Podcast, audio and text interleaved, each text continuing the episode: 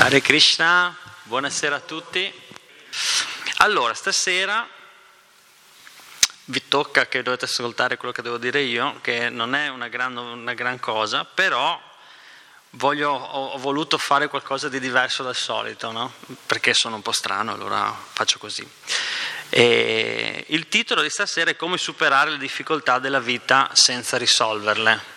Un titolo che ha messo ampiamente in crisi Luciano, che non si è più ritrovato con la logica del linguaggio, con tutte le fondamenta che hanno guidato tutta la sua vita, ho detto oggi qua finisce tutto.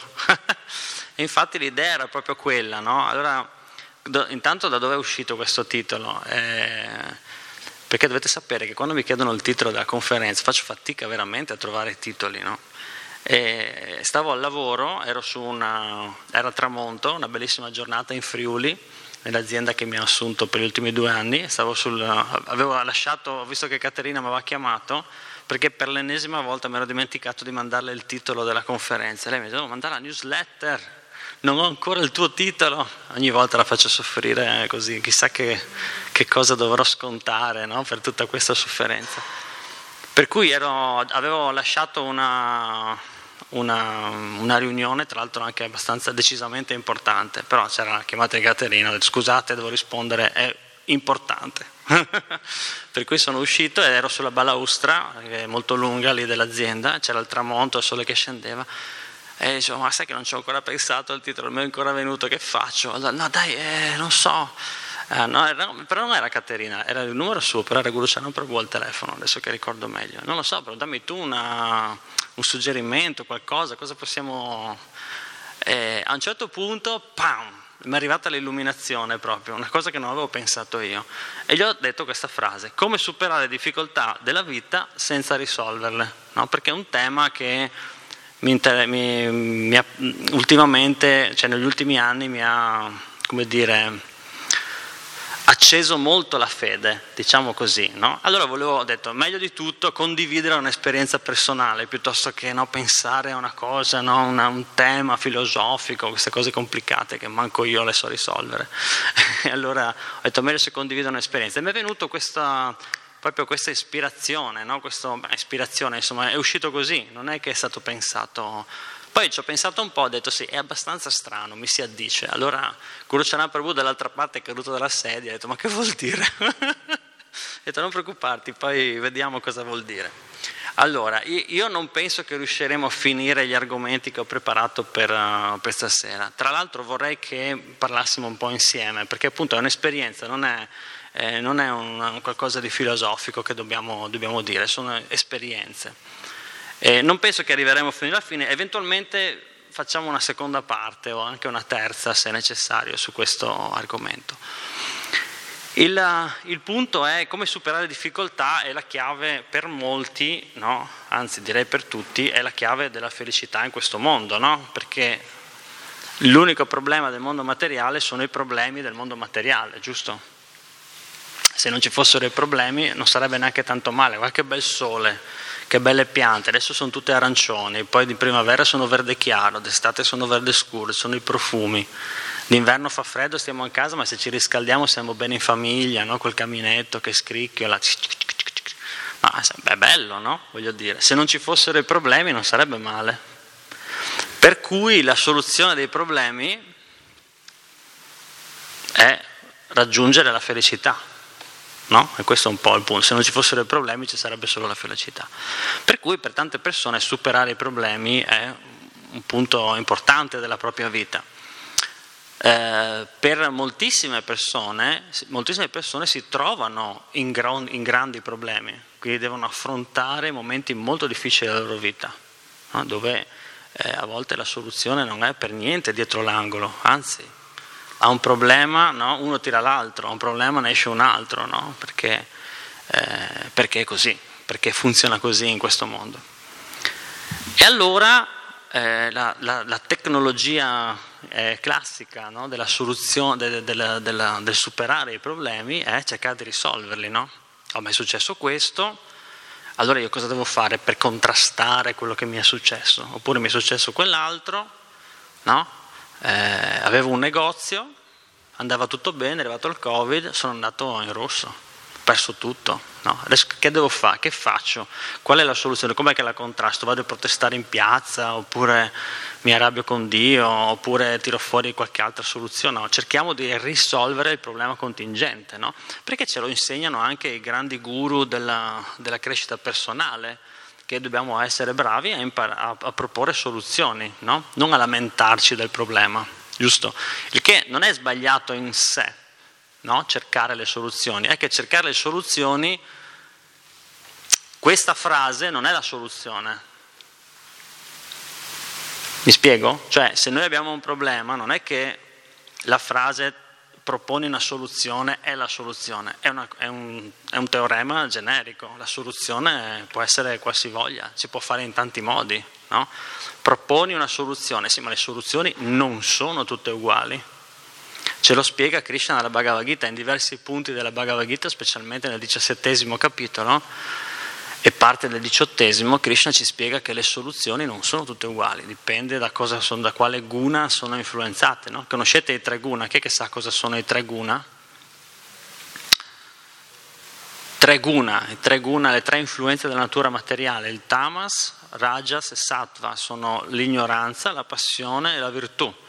Si capisce da questa che sono ascendenti, no? l'ignoranza, la tenebra, è il guna che... Eh, che buonasera, benvenuto.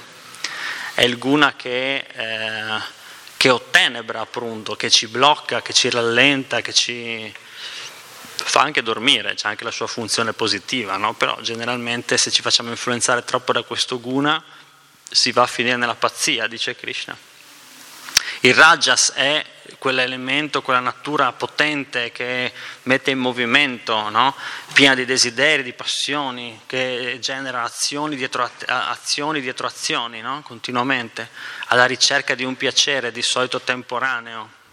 E poi c'è il sattva invece che è la, il guna, quello illuminante, quello che eh, ci rappacifica, che ci toglie l'ardore del desiderio, il kama, la lussuria, l'avidità, tutte queste queste emozioni disturbanti del carattere, no?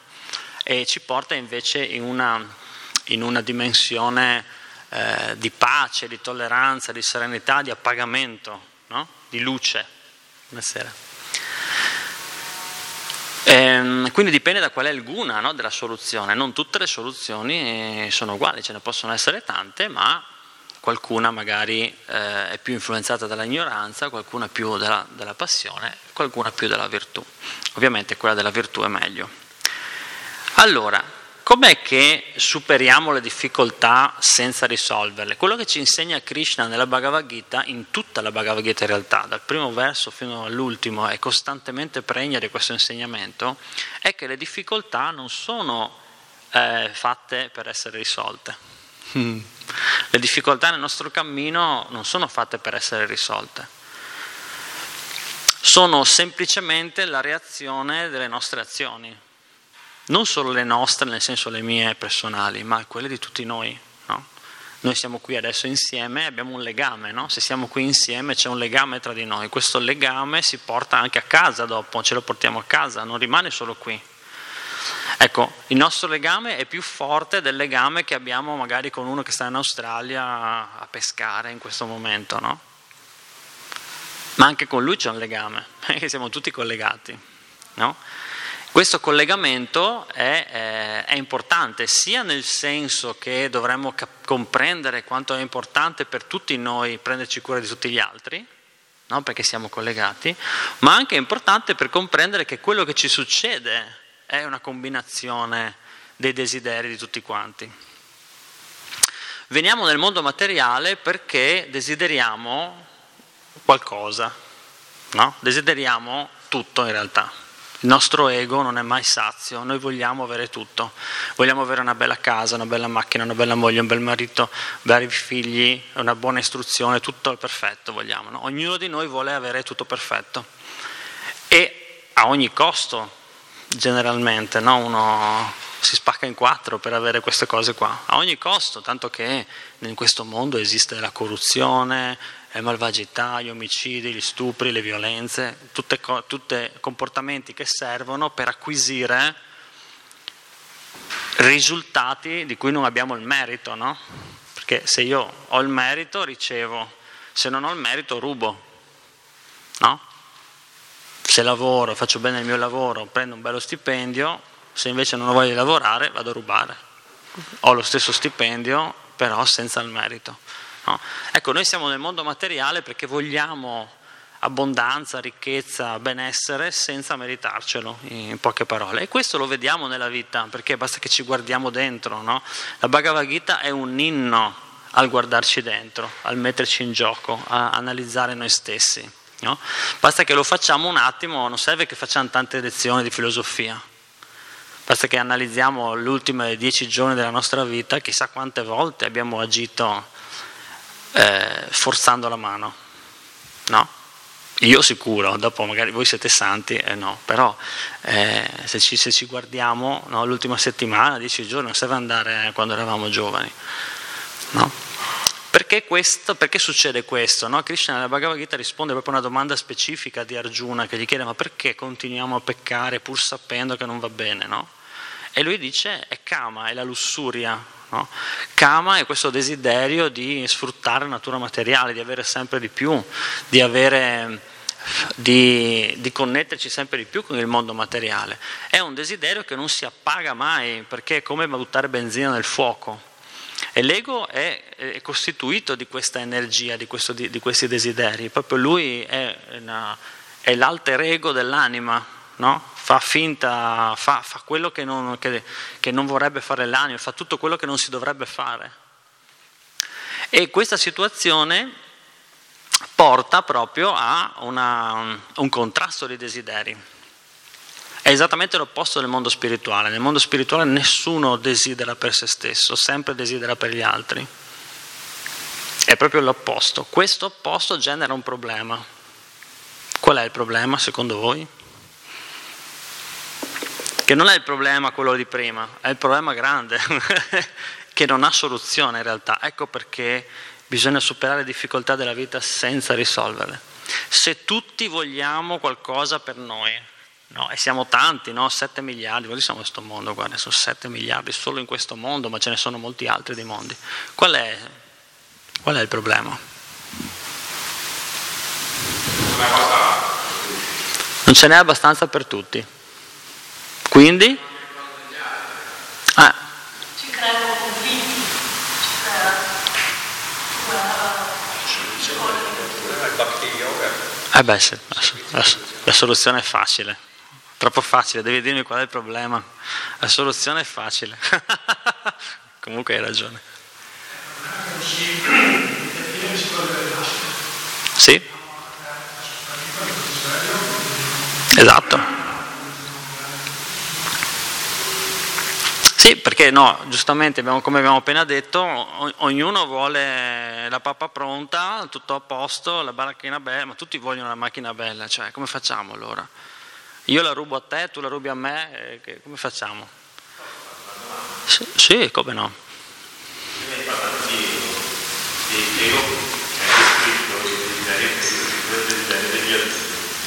quando eravamo bambini non eravamo così, il desiderio era natura, di giocare con le altre persone, di socializzare, di avere la possibilità di esprimerci per quello che siamo. Questa è bella, qua è un, pro- è un problema adesso perché io esprimerò le mie convinzioni negative sui bambini. Ma tu hai figli? No. Ah, ecco. però, bambini non hanno però, questo. Però sono stato un bambino. Eh, ma i bambini non hanno tanti desideri puri. Eh, io, io ricordo i miei e, ricordo, sì. e, e, osservavo i desideri ah. Degli altri, gli atteggiamenti dei bambini. Mm. E secondo me sono stati corrotti, cioè visto eh, da, dalla, dalla mia età, riguardando me stesso, riguardando come vengono tirati sui bambini, non dico i vostri, ma come vengono tirati sui bambini della società, vengono portati a desiderare cose che non gli servono e vengono portati... Ricordami il tuo nome che mi...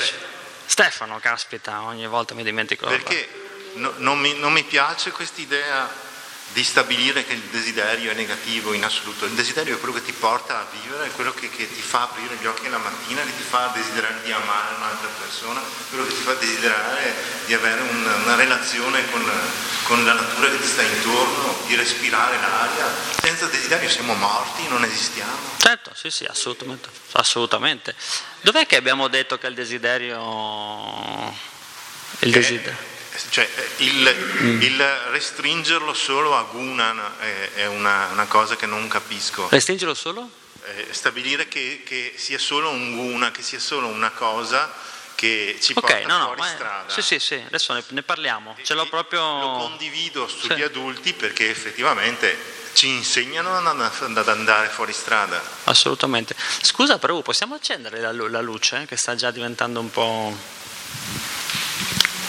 Sì, assolutamente, grazie Stefano, assolutamente. Allora, beh, quella dei bambini magari la tralasciamo, una pare- chiudiamo una parentesi perché questi grandi desideri puri dei bambini eh, magari non, sono, non hanno sovrastrutture, non hanno tante sovrastrutture, ma i bambini non nascono con desideri puri. Anzi, io vedo, io ho un figlio solo, chi ne ha di più potrà confermarlo meglio, loro sono semplici, quindi dicono quello che pensano. Questa caratteristica è una caratteristica molto importante dell'arrivo, del, della...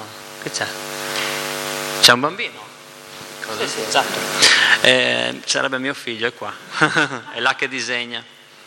Ma, eh, ma normalmente i, i bambini eh, vogliono le cose subito e non gliene importa tanto se gli altri soffrono per questo. No, no, aspetta, aspetta, aspetta. Di solito è così, di solito è così. I genitori hanno un grande compito per educarli, i bambini. Se un bambino non viene educato, no, viene su strano, viene su... Se noi lasciamo libero sfogo all'istinto della, di un bambino, cresce continuando a mangiare quello che c'è intorno, perché l'ego si struttura pian piano e quando la struttura è finita, ha ripreso il suo cammino della vita precedente, se viene lasciato libero, lui va altrimenti non sarebbe necessaria l'educazione dei genitori. Perché i genitori devono educare i figli? Perché io devo prendermi questo onere con mio figlio e mio, mio padre con me, e mio padre, mio padre, mio padre, padre e madre ovviamente intendo, eh, hanno questo onere. Non ci sarebbe, no? basterebbe lasciarli là e loro sono a posto. È vero che ci sono le sovrastrutture sociali che mm, possono danneggiare, no? danneggiare un figlio, ma è compito dei genitori, non delle strutture sociali, prima di tutto educare i figli. Chiudo la parentesi perché questo è un argomento molto ampio e secondo me un va un po' fuori da questo, dall'argomento che dobbiamo trattare. Se volete però una volta possiamo eh, chiedere a Gandarvica di fare un, un, trattato su questo, che lei è esperta, un insegnante. Ci sono anche altri devoti insegnanti che possono relazionare su questo argomento. Però i figli, non, cioè i bambini non hanno desideri puri, cioè, anzi, eh, questo perché è, evidente, insomma, non è che lo devo dimostrare, insomma, basta guardare come si comportano. Insomma. Ah?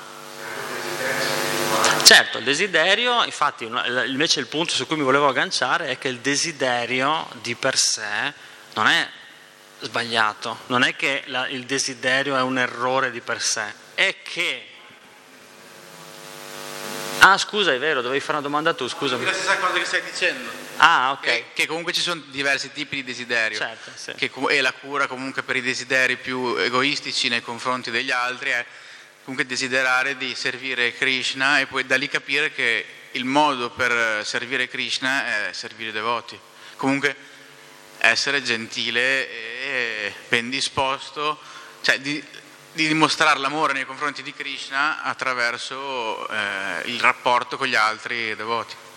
Assolutamente. Quindi sì, desiderio sì, buono. Desiderio, cioè, desiderio, non è di per sé cattivo, come, come tante altre cose, no? è, cioè, sono, è può essere utilizzato come uno strumento, però c'è, però c'è un però, c'è un problema, che dipende dal nostro livello di condizionamento, perché il desiderio non scaturisce necessariamente dall'anima.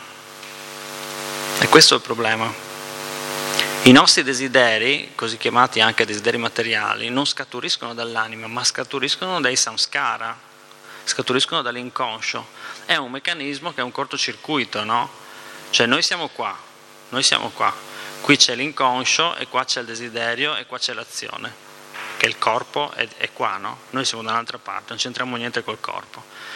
Il, l'inconscio manda un segnale alla mente che genera un desiderio e la, e la, mente fa di tutto per soddisfare quel desiderio. E questo ciclo è un ciclo continuo. Lo chiamo cortocircuito perché è corto rispetto all'anima che nel frattempo è lì che si fa trascinare oggi da una parte e domani dall'altra. Per cui il problema qual è? Che è vero che il desiderio può essere spiritualizzato o può essere spirituale, ma il 99,99999% delle volte i desideri sono materiali, perché sono milioni di vite che ci esercitiamo a, a servire l'ego invece che servire Krishna. Per cui questo meccanismo è un problema. No? Noi facciamo tanti piani, noi, noi, piani li facciamo, io sono un, un elaboratore seriale di piani, faccio piani continuamente, come migliorare la mia situazione economica, come migliorare la mia situazione sociale, faccio piani continuamente. No?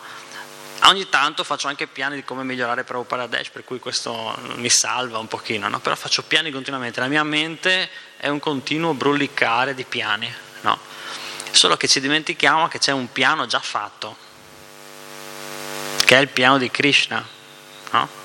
Allora, se il nostro piano è abbastanza coerente con quello di Krishna, le cose funzionano abbastanza bene e nella vita abbiamo pochi problemi. Se invece il piano è un po' diverso da quello di Krishna, o troppo diverso da quello di Krishna, allora i problemi cominciano a farsi grandi. I problemi non sono generati da Krishna, cioè i problemi cosa sono? Sono momenti in cui il nostro desiderio trova un muro. No? Noi vorremmo qualcosa, ma veniamo bloccati da averlo, almeno da averlo subito. Questo è un problema, no? ci genera l'ansia, ci genera eh, disturbo. No? Perché abbiamo creato una serie di desideri che non sono soddisfabili nel piano di Krishna perché Krishna ha creato questo mondo per soddisfare tutti i nostri desideri, solo che una volta che emettiamo un desiderio ci vuole del tempo per farlo fiorire, non è che si può avere subito, no? alcuni desideri ci vuole il tempo per farlo fiorire, quindi dobbiamo aspettare vita dopo vita finché arriva. Ok? Perciò noi facciamo tanti piani, ma Krishna ha il suo piano. Per esempio, è difficile calcolare il karma di tutti, dicevamo prima che siamo connessi, no? Noi arriviamo a un certo risultato solo se questo risultato è permesso dalle leggi del karma, perché qui è tutto un programma di 0 e 1 ben, ben configurato. Quindi non posso dire, io se avessi un software, per esempio, un, un computer programmato, no? se io schiaccio Ctrl Alt Canch, succede qualcosa nel computer, non posso volere che succeda qualcos'altro usando la stessa combinazione di tasti si capisce? No, se io uso una combinazione di tasti, quello dà una risposta. È così questo mondo. Se io dormo dalla mattina alla sera, è difficile che il mio conto in banca si gonfi. No? Bisogna che ti dai da fare, che fai qualcosa. Se vuoi un conto in banca più gonfio, devi darti da fare. Se vogliamo che l'erba di Prabhupada sia ben curata, eh, dobbiamo venire qua sabato e domenica, un bel gruppetto, e tagliarla, se no lei cresce. Eh? Anche se è l'erba di Krishna. Vi faccio una domanda, nel mondo spirituale bisogna tagliare l'erba o è sempre a posto l'erba? Secondo voi? È sempre a posto, bella questa. Qualcun altro ha qualche altra idea? Là, bella questa. E dopo la restituiscono sotto altra forma. Le mucche le mangiano. Altri punti?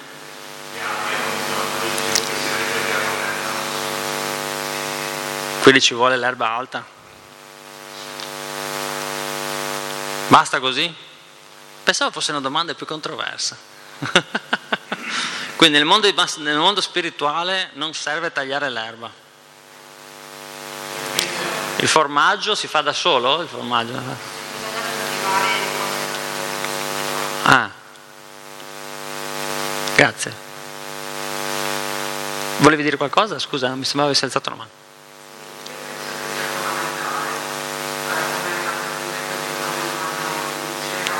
Quindi tu pensi che sia?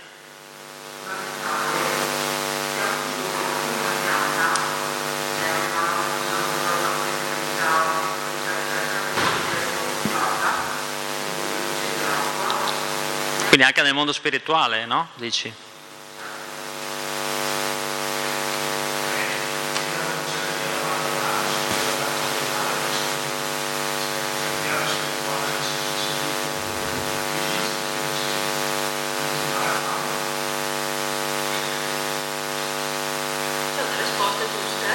Ah, non lo so. Adesso è arrivato Guru Charan Prabhu giusto in tempo, così lo chiediamo.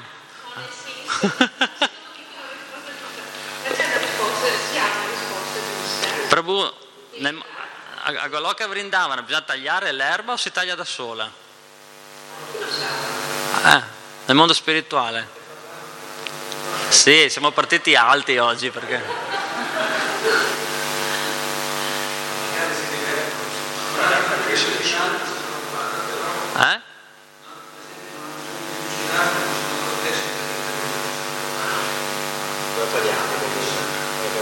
Bisogna tagliare il mondo spirituale, ci divertiamo, scusa ma noi maschi cosa facciamo tutto il giorno? Eh, o cuciniamo, eh, tagliamo l'erba, fa qualcosa dobbiamo fare, non portare pascolo le mucche. Certo, se abbiamo tante mucche brucano loro, dici, no?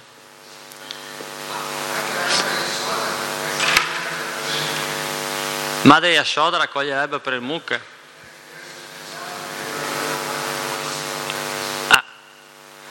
Cioè, il punto, sì, il punto qual è? È che eh, il problema non è il lavoro o quello che dobbiamo fare, no? il problema è per chi lo facciamo e per quale piano stiamo seguendo. Allora, vi volevo leggere eh, un punto interessante della Bhagavad Gita. Ce l'avete la Bhagavad Gita? Eh? Questo qui non bisogna solo averlo, bisogna anche leggerla. Allora, io ho fatto un'esperienza, ultimamente veramente un'esperienza incredibile perché l'ho letta tante volte, ma adesso che la sto studiando con attenzione sto avendo veramente un grande beneficio. La, la Bhagavad Gita bisogna leggerla, applicare quello che leggiamo, perché sennò non, non è sufficiente solo leggerla, e anche distribuirla. nel capitolo 18, uno degli ultimi insegnamenti di Krishna ad Arjuna è che chi diffonde questo questa conoscenza è il più caro tra i devoti, no? Quindi adesso sta per arrivare Natale, quasi, no? Quindi possiamo cominciare a pensare ai regali di Natale. Eh? Si possono comprare delle Bhagavad Gita qui al Tempio, una decina, 10, 20 e poi trovare il modo di distribuirle e regalare anche a persone che, come si dice, magari non gli faremmo regalo di Natale, ecco, così però un presente. No? Ho conosciuto questa, questa filosofia molto interessante non è necessario convertirsi a niente, no? però è una, è una, conoscenza, che ci può aiutare. Allora, nel capitolo quindicesimo della Bhagavad Gita inizia così. Perché, perché voglio iniziare da qua? Perché eh, il discorso di risolvere i problemi, senza, cioè di superare le difficoltà, superare le difficoltà senza risolverle, perché noi cerchiamo di risolvere, noi, io per esempio, proprio faccio proprio calcoli mentali, no? perché tu, tu, tu, metto insieme tutte le equazioni matematiche, no? perché ho il cervellone così, che fa più male che bene, specialmente in questi casi, no? perché tu rimugini, perché allora, cerchi di trovare la soluzione, cerchi di trovare il punto dove col cacciavite giri quella vittina, tac, si riempie il conto in banca di soldi, tac, finalmente mia moglie non mi disturba più finalmente mio marito fa quello che dico io. Tac, finalmente ho la macchina nuova. No? Cerchiamo quella vittina no? che, che risolve la cosa. Io conosco molto bene questo sistema perché lo, cerco di applicarlo molto spesso. Ancora sono convinto delle volte che la troverò, quella vittina. No?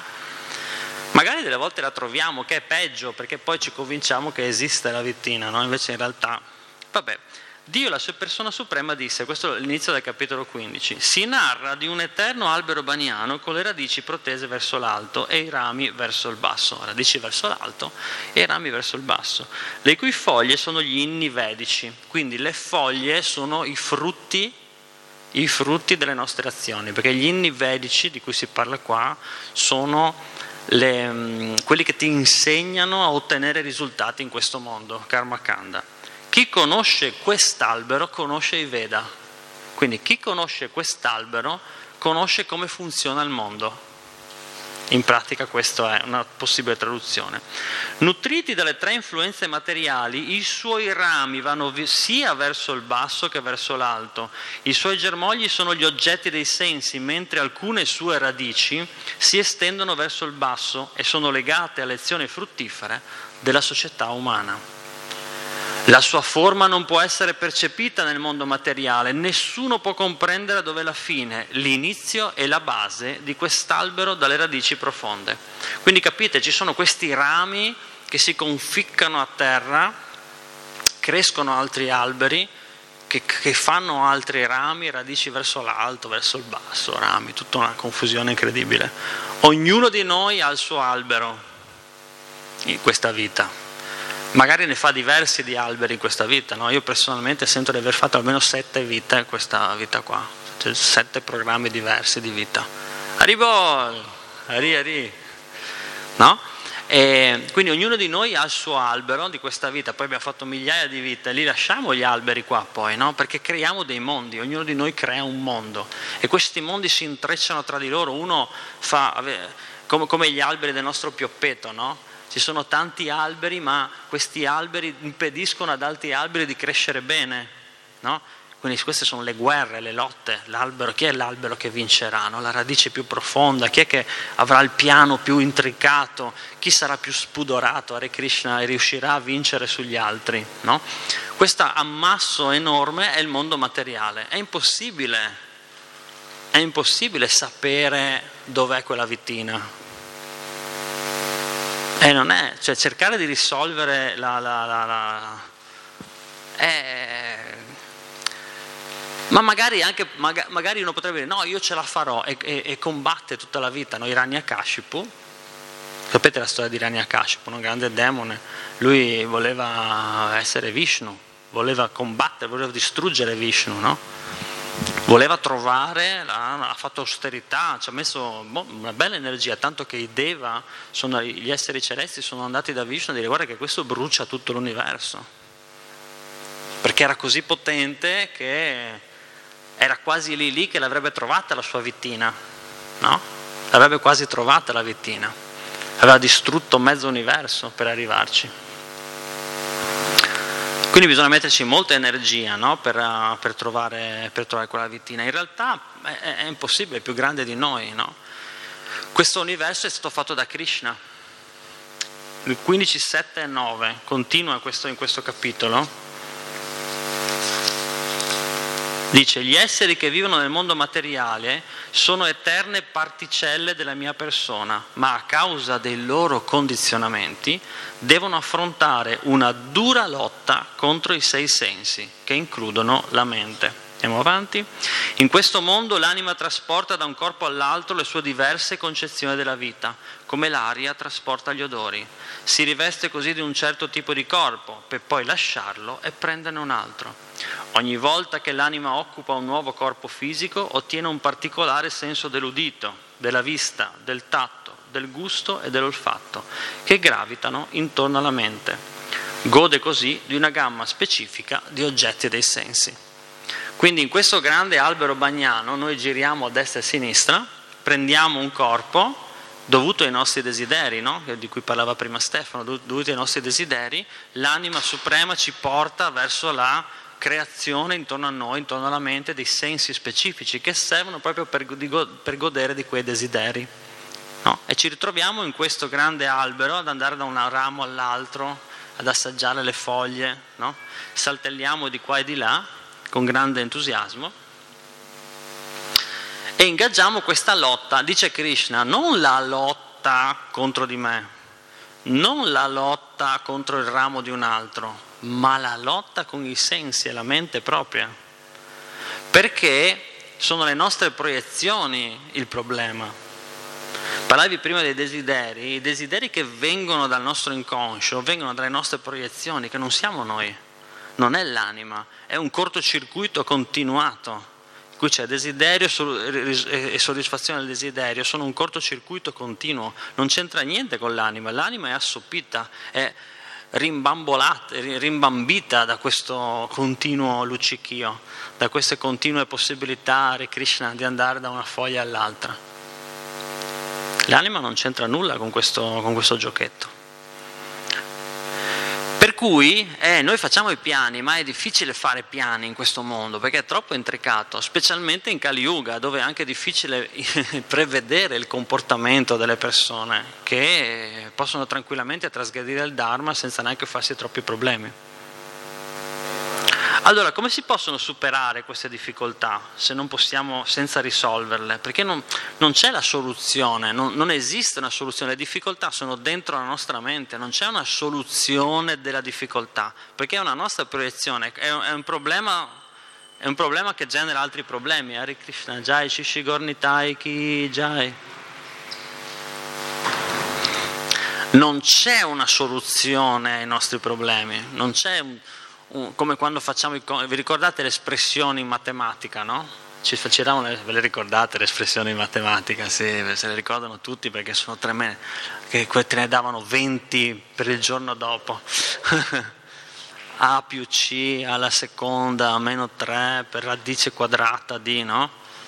E quelle le equazioni matematiche, le espressioni hanno una soluzione alla fine, c'è solo un numero che è una soluzione, solo un'espressione finale è la soluzione. Ma invece in questo mondo, in quell'intruglio di radici e di rami e di foglie, non c'è una soluzione.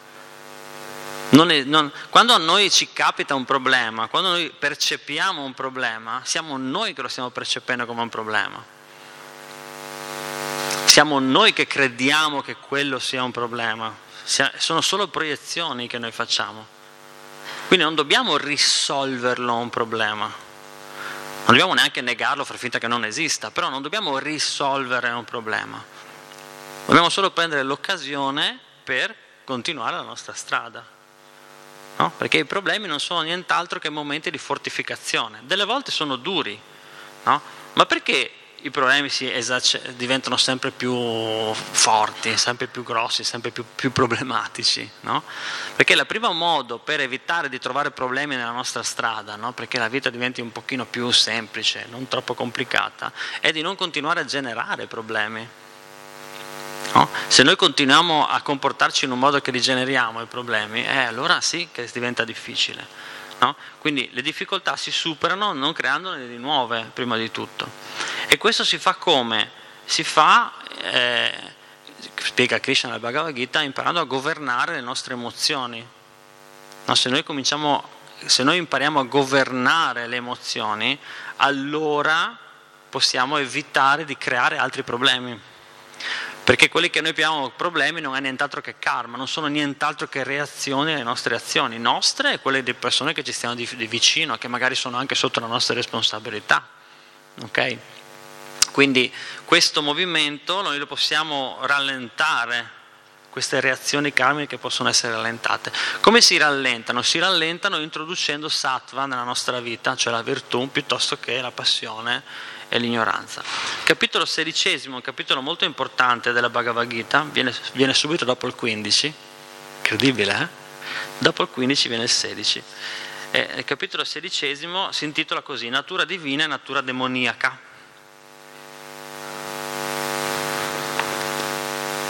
È un po' tosto eh, come capitolo, devo dire. Vi racconto una storia, una storia su questo. Allora, il capitolo sedicesimo parla appunto della natura sura divina e asura demoniaca, che non sarebbe proprio bello il termine, cioè non sarebbe la sua traduzione demoniaca, perché poi la parola demone nella nostra cultura cristiana ha preso un po' un, un po' di, dice, un colorito un po' strano, no? ci immaginiamo le, no, il, quello là con i corni, con la coda a punta, no? col forcone in realtà il demone sono dentro di noi, no? non è che è là fuori che dobbiamo combattere qualcuno fuori. No, questo viene un po' da una tradizione, anche adesso se si parla con un padre spirituale non, non ti dice insomma, che i demoni sono dentro, non sono fuori. No? Quindi questo però noi ci portiamo dietro migliaia di anni di cultura ed è rimasta questa cosa che il demone è qualcosa che sta fuori, che dobbiamo combattere. Vabbè, però al di là di questo, ehm, vi raccomando uno studio approfondito del capitolo 16 perché il capitolo 16 ci permette di vedere quali sono i momenti in cui noi generiamo, no? generiamo altri problemi, stiamo per generare altri problemi nella nostra vita. E personalmente mi è successo che mi ha molto colpito, ascoltavo una lezione e mm, mi ha molto colpito perché si diceva che le persone che, eh, che vedono i loro piani bloccarsi o infrangersi, no? diventa, eh, si può vedere se sono asuriche, quindi asura, no? con tendenze demoniache, se si irrigidiscono e si arrabbiano. No? E, e, questo per esempio è il mio caso. Cioè, mentre si diceva questa cosa, oh, mi sono ritrovato, no? mi sono visto che, perché noi pensiamo sempre che gli Asura sono gli altri, no? ah, io mi sono messo un bel tilak, una cosa, sono Hare Krishna, io sono a posto. No, io quando parlano dei demoni sono gli altri, io sono quello giusto. E invece la Bhagavad Gita serve proprio per questo, questi insegnamenti di Krishna, capitolo sedicesimo in particolare ve lo consiglio, proprio per vedere siamo, come siamo messi, perché noi pensiamo di essere chissà dove arrivati, ma invece c'è molta strada da fare. Se voi avete un piano, qualcuno ve lo, ve lo interrompe e vi incollerite, a me capita spessissimo, eh, cioè, è asura, non è sura. Questa è una tendenza che porta all'inferno, che porta alle condizioni infernali, che dice Krishna nel Bhagavad Gita, nel capitolo 16, degrada l'anima. No. Quindi noi dobbiamo diventare esperti nel controllare, anzi non nel controllare, ma nel gestire queste emozioni. Come si fa? Lo spiega sempre Krishna Bhagavad Gita nel capitolo 6. Buddhi è l'intelligenza, è l'elemento più sottile della nostra psiche, è quello più vicino all'anima. L'intelligenza è quella che deve interrompere il cortocircuito, Stefano, che dicevamo prima. I desideri, quasi sempre, no? è un po' pericoloso pensare che abbiamo tanti desideri spirituali. No? Infatti il maestro spirituale generalmente no, ti aiuta a, a soppesare questi desideri. È meglio stare attenti e analizzarli. I desideri escono dall'inconscio. L'inconscio pam, è come un ribollire di lava, no? Pum, esce una, una, una bolla incandescente no? E arriva alla coscienza, alla mente. La mente lo prende, ah che bello questo desiderio, fantastico, bellissimo questo, no? Dai, devi, devi ottenere questa cosa, no? dice la mente. No? E l'anima che è lì imbambolata dice, eh sì, caspita, è un desiderio, devo portarlo avanti, questo adesso, no? Prima, prima, hai preso la macchina nuova, adesso cosa può essere? La casa nuova, per mettere la macchina nuova nella casa nuova, giusto? E allora avanti un altro desiderio. In realtà è un ribollire continuo. Cosa deve fare l'intelligenza? L'anima deve accendere l'intelligenza, accendere l'intelligenza e interrompere questo processo tra stimolo e risposta. Perché se uno dice ho il desiderio di avere la macchina nuova, è un desiderio abbastanza innocente. Certo, se poi i bambini dell'Africa devono scavare con le mani nude per tutto il giorno, per una settimana, per soddisfare il tuo desiderio, già non sarebbe tanto innocente. No? Però, diciamo che questi sono desideri innocenti, ce ne sono però altri che montano, per esempio, voglio so, quella donna, cui poi arrivano gli stupri, per esempio. No? Oppure voglio, voglio, voglio, che cosa può essere ancora? Voglio sempre più denaro, visto che non riesco a guadagnarmelo con la mia col mio voglia di lavorare, rapino, uccido. No, si tratta poco. Cos'era qui vicino a noi anche? Cioè figli che uccidono la madre per l'eredità, cioè sono robe fuori da... Ma quelli lì, quello all'inizio era voglio una sigaretta voglio una, capito, una motocicletta nuova, che ne so, erano quelle cosine piccole e man mano, vita dopo vita, no? Krishna dice l'anima si degrada fino a fare queste, cose, queste azioni assurde. No? Per cui il, il meccanismo da attivare è usare l'intelligenza. Quando arriva la collera, intelligenza, collera non va bene. Collera, perché noi invece la giustifichiamo, io la giustifico, quando mi, visto che di solito sono pacifico, quando mi arrabbio mi giustifico, perché dico di solito io sono pacifico, adesso se mi sono arrabbiato è colpa tua, mi hai fatto arrabbiare, giusto? No? Mi hai fatto arrabbiare. Oppure la, con la collera anche la disistima è la stessa cosa, la depressione, anche la depressione è un'emozione disturbante, come la collera. È la stessa cosa. Poi ci sono tutte le altre emozioni, adesso facciamo la lista, anche perché forse non saprei neanche farla bene. Io conosco molto bene la collera. Quando mi esce la collera la giustifico. E invece l'intelligenza, Buddhi, deve dire no, perché? Perché, ecco, vediamo, perché la collera non va bene? Prego. Io penso che vada bene, perché quando mi incollerisco poi ottengo di solito i miei risultati. Quando una persona è incollerita non riesce a ragionare eh, lucidamente e, e, e, comunque ragiona sicuramente in modo più egoistico di come farebbe quando è più rilassata. Però c'è anche la collera giusta, che Krishna dice nel quarto canto della Srimad Bhagavata, che chi insulta un devoto è giusto, con chi insulta un devoto è giusto arrabbiarsi e anche punirlo in modo severo. Grazie, meno male, la mia collera è giusta allora dai. Quindi, eh, quindi alla fine tante volte la collera, la collera, può essere anche giusta tante sì. volte. Ok, quindi po- con, la co- con la collera si fanno ancora grandi errori, in effetti, è così. Altre idee perché la collera non va bene? degrada l'anima. Perché degrada l'anima? E chi l'ha detto? Perché comunque ti fa stare male, ti dà una sensazione di, di stare male Mm-hmm. Crea dipendenza, bella questa. La collera crea dipendenza, sì. Beh, un effetto nella Bhagavad Gita è quello che la collera fa perdere la memoria. La, la collera memoria, fa perdere la memoria. La memoria e quindi il collegamento verso Krishna. Quindi perdere la memoria significa anche perdere se stessi in un certo senso. Altri punti?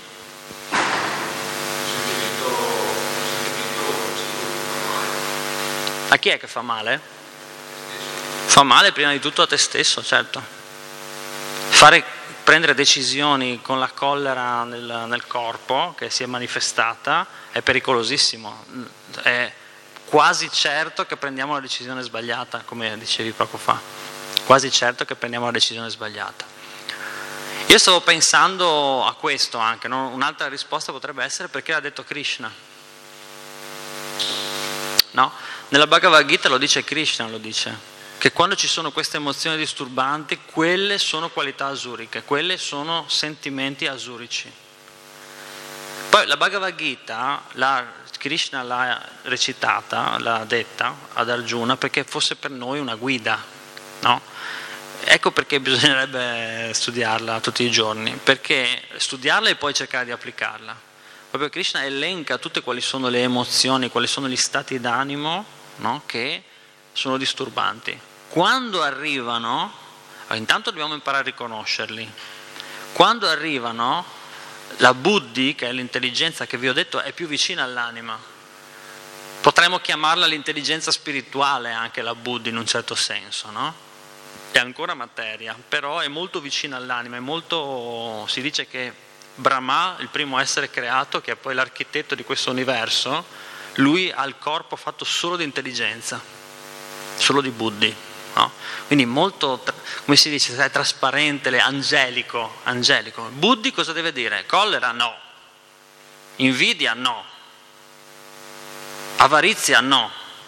Vengono elencate, non sono tante poi, no? oggi fanno miliardi di definizioni di emozioni, psicologi, ma io non ci capisco niente sinceramente, però Krishna ne elenca poche, 5, 6, 7, le, le tre porte dell'inferno, no?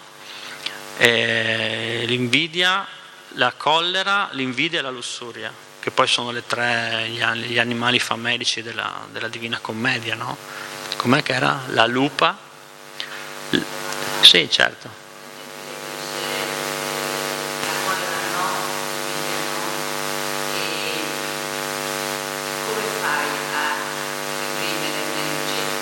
Bella, questa è una bellissima domanda. Come ti chiami? Loredana, benissima domanda, grazie. Eh, non bisogna reprimerla perché sennò si mette il tappo come la pentola a pressione e tira il botto. Il no, eh, mi, mi riferivo al no nel senso di dire no, questa non va bene. Quindi l'azione che vorrei fare adesso sicuramente sarà dannosa. Se mi esce la collera, devo smettere l'azione, cioè devo interrompere il processo che mi porta verso l'azione. Devo, devo sbollire, devo sbollire. Faccio una bella corsa, sbatto la testa contro il muro.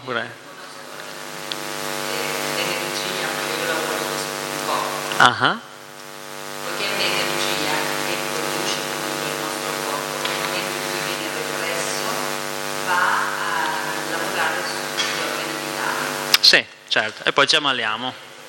Sì, sì, assolutamente, no, no, sono d'accordo con te. Possiamo, però si possono fare tante cose, per esempio nel mio caso si può fare una bella passeggiata, no? si può fare una corsa, poi man mano che facciamo questa azione no, diventa sempre meno l'effetto principale, perché noi lo curiamo, perché esiste un meccanismo psicologico che si chiama coazione a ripetere. Quando noi facciamo qualcosa di negativo, no, che quindi porta male agli altri, porta male a noi, porta male al piano divino, siamo tentati di rifarlo di nuovo. No? Si chiama coazione a ripetere perché diventano dipendenze. Tutte queste azioni che noi facciamo alla ricerca del piacere, cosiddetto piacere, creano delle dipendenze. Queste dipendenze sono difficili da interrompere poi, no? perché ogni azione si porta di sé la voglia di rifarla. Questo vale sia per il degradarsi, ma vale anche per l'elevarsi. Per cui una, un, uno dei modi è, ok, oggi sono sbottato, per esempio, no? allora intanto ci si perdona perché dici se no, se comincio a bastonarmi va a finire male, no? si cerca un po' anche il perdono di se stessi, però nel frattempo non è che basta solo il perdono, dici ah sì va bene, come tendenzialmente faccio io che giustifico la mia collera, no? No, dobbiamo fare così, dobbiamo, dovremmo, dovremmo aggiungere qualcos'altro, quindi aggiungere compassione, aggiungere amore no? quindi aggiungere quelle altre, fare delle azioni, per esempio anche in un certo senso reprimere la collera, cioè bloccarla, è un'azione positiva, perché mi ha permesso di fare una scelta migliore. No? Quindi se io la vivo così, la volta dopo mi viene più facile, la coazione a ripetere diventa positiva, perché vedo, vedi? No? Oppure quando i tuoi piani non, non avvengono, no? se, tu, se, io mi do da fare positivamente, con un buon sentimento, no? E voglio fare una cosa bella, però per qualche motivo qualcuno blocca il mio piano, no? si blocca, non va avanti il mio piano. No? Se, il, la, il, modo giusto sarebbe, vabbè Krishna, no, se il piano non va bene, io ce l'ho messa tutta, ho fatto quello che ho potuto, mi sono, mi sono dedicato, se non, se non, funziona non funziona. Di solito quando facciamo così, quelle poche volte che sono riuscito a pensare in questo modo, poi è successo qualcosa di molto meglio del mio piano non so se mi spiego. Cioè noi lasciamo correre quando non otteniamo il risultato, perché il risultato è, non serve a nulla, cioè il risultato non è la, la vera meta, è il percorso che noi facciamo per arrivare a quel risultato che è la vita. Il risultato di per sé non è, infatti Krishna dice il risultato è mio, tu hai diritto a compiere l'azione ma non a godere dei frutti. Il risultato è effimero, è qualcosa che tanto se ne va, la macchina nuova diventerà una macchina vecchia, oh. cioè poco da fare, è nuova per qualche giorno, poi diventerà vecchia, no? Così come anche il nostro corpo invecchia, ok? Um, quindi ecco, questa coazione a ripetere la possiamo usare in senso positivo. Perciò la prima cosa da fare per superare le difficoltà della vita senza risolverle è non creare altro karma, non creare altre reazioni negative. Perché se noi cominciamo, infatti non è compito nostro estirpare il male da questo mondo e neanche da dentro noi stessi, perché semplicemente il male, con la M maiuscola, non esiste è effimero, è inesistente, non esiste il male. Il male è una nostra proiezione, siamo noi che proiettiamo il male, non è che esiste di per sé. Non abbiamo bisogno di contrastare il male, di prendere un coltello e aprirci e tagliare via cose. Abbiamo solo semplicemente da ricordarci che noi siamo amore, siamo fatti di quello. Noi siamo servizio, amore, siamo parti e particelle di Krishna fatte di amore. E di questo dobbiamo, dobbiamo solo ricordarci. Cos'è che diceva Ligabue? Essere è una bella, una bella canzone che si chiama Essere umano, molto bella. Ha detto una cosa simpatica. Splendere di luce propria e non saperlo. Bello. Splendere di luce propria e non saperlo. È una bella frase, no? Eh, questo siamo noi. Per cui noi dobbiamo riconoscere quello. Il male è solo una deformazione dell'amore che noi costruiamo, ci costruiamo sopra, noi facciamo i piani, noi vogliamo risolvere, risolvere, devo risolvere, devo trovare la soluzione, la soluzione, ma la soluzione c'è già, Krishna ha già fatto tutto perfetto. Infatti, capitolo 10, vi consiglio, cioè, vi, vi, vi consiglio di leggere la Bhagavad Gita, è veramente bella, leggerla più, no, non una volta sola, ma tante volte. Poi questa edizione qua è importante averla, eh, perché è stata tradotta meglio dall'inglese. Dio, la persona suprema, disse, capitolo 10, questo è l'inizio, continua ad ascoltarmi, o Arjuna dalle possenti braccia, poiché sei per me un caro amico e desidero il tuo bene, ti esporrò adesso una conoscenza superiore a ciò che ti ho già spiegato.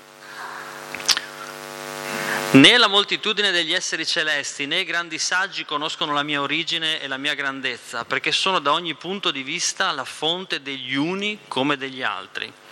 Tra i mortali solo chi mi conosce come il non nato, colui che non ha origine il Signore dei mondi, si libera da ogni illusione e da ogni peccato. Intelligenza, conoscenza, libertà dal dubbio e dall'illusione, clemenza, veridicità, controllo dei sensi e della mente, gioia e dolore, nascita e morte, paura e coraggio, non violenza, equanimità, appagamento, austerità, generosità, fama e infamia. Tutti questi aspetti della natura umana sono creati da me soltanto. Potente, eh? Cioè, sono creati da Krishna. I famosi problemi che noi vorremmo risolvere sono già soluzioni che Krishna ha portato di fronte a noi. Non sono problemi, sono soluzioni, sono già soluzioni, non dobbiamo cambiarle, non dobbiamo eh, se- sezionarle per trovare ma come mai è successa questa cosa qua. Sì, dobbiamo ragionarci un po' sopra, dire come mai, cioè, che cosa sto facendo, perché sono servono per, per, per autoconsapevolizzarci, per, per, avere coscienza di noi stessi, ma non è che vanno dissezionati per trovare adesso come farò la prossima volta a fare sì che invece di questa cosa qua c'è un bouquet di rose.